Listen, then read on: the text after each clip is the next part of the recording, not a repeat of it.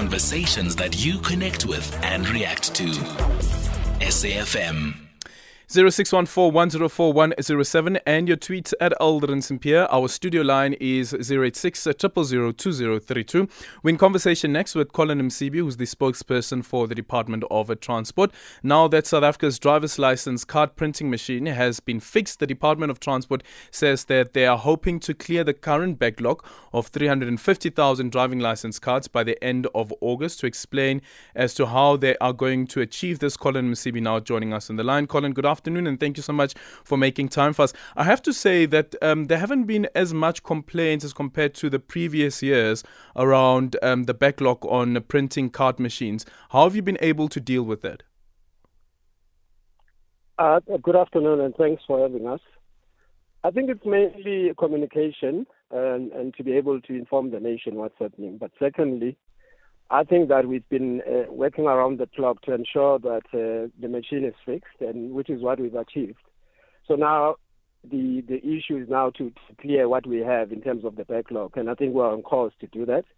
Um, we're quite ambitious. We said that we'll do this uh, by end of August. We hope to do that before that, but uh, we, we we just want to be quite realistic in case uh, there's still more coming, which is, is, what is happening. While we have the, a backlog, there's more applications that are coming on board. So you need to give yourself time, which is why we said end of August.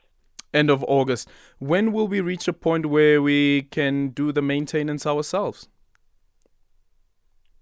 Well, uh, we've been trying to do that, uh, uh, being helped by other technicians from elsewhere in the world.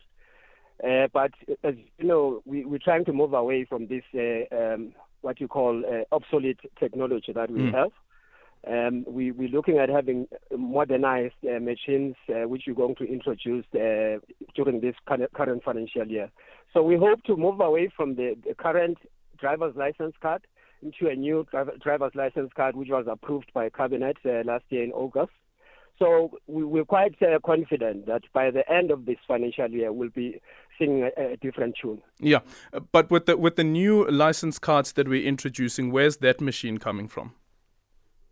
Well, there is a process in place. Um, when cabinet approved uh, the the new driver's license card, mm. we had to go through a tender process, uh, which we did in in November last year. But unfortunately, it was a, a non-award uh, uh, situation. In other words, we couldn't find a, a, suitable service provider. So we've moved into we uh, we advertised again. The tender closed in May. I can't go into the details yeah. of uh, the tender issues because of the restrictions around that, but we we've closed already. So we are in the internal processes in terms of processing those uh, bids that have been submitted. Yeah, but, but does that speak to actually having capacity within the country? Yes, no, definitely it does. So we, we want to do this uh, within uh, South Africa. And uh, so basically, that's the vision. Okay. So tell us uh, just a quick reminder again of the new license cards that the Cabinet has approved. Well, the, the, the new license card, it, it's mainly, it, it, it, it's more safer in terms of you can't be able to counterfeit it. It's going to have the holograms. Uh, it's going to have in it the biometrics data. And so basically, it's the card that you won't be able to counterfeit. Just like the one we have, it's quite safe. But the one we, we're going to introduce, we want to also make sure that it is something that we can do within the country. You don't have to go outside uh, the borders of South Africa to be able to get somebody to do it for us. Okay, including the maintenance, of course, of it. Including the maintenance, that's And it won't be one machine. But certainly, we've learned our lessons uh, with this one machine. Um, so but there, there were certain reasons why we've had to have this one machine. But it does mean that we need to have backup. But we must also caution we can't have uh, machines all over the country mm. because then it, it opens the door for corruption. It opens the, the, door for criminals to be able to infiltrate the system. So we'll still have a centralized system, but we're going to have a backup in terms of ensuring that if it, it breaks down, then we're able to, to, to kickstart the, the, back, the backup system. Okay.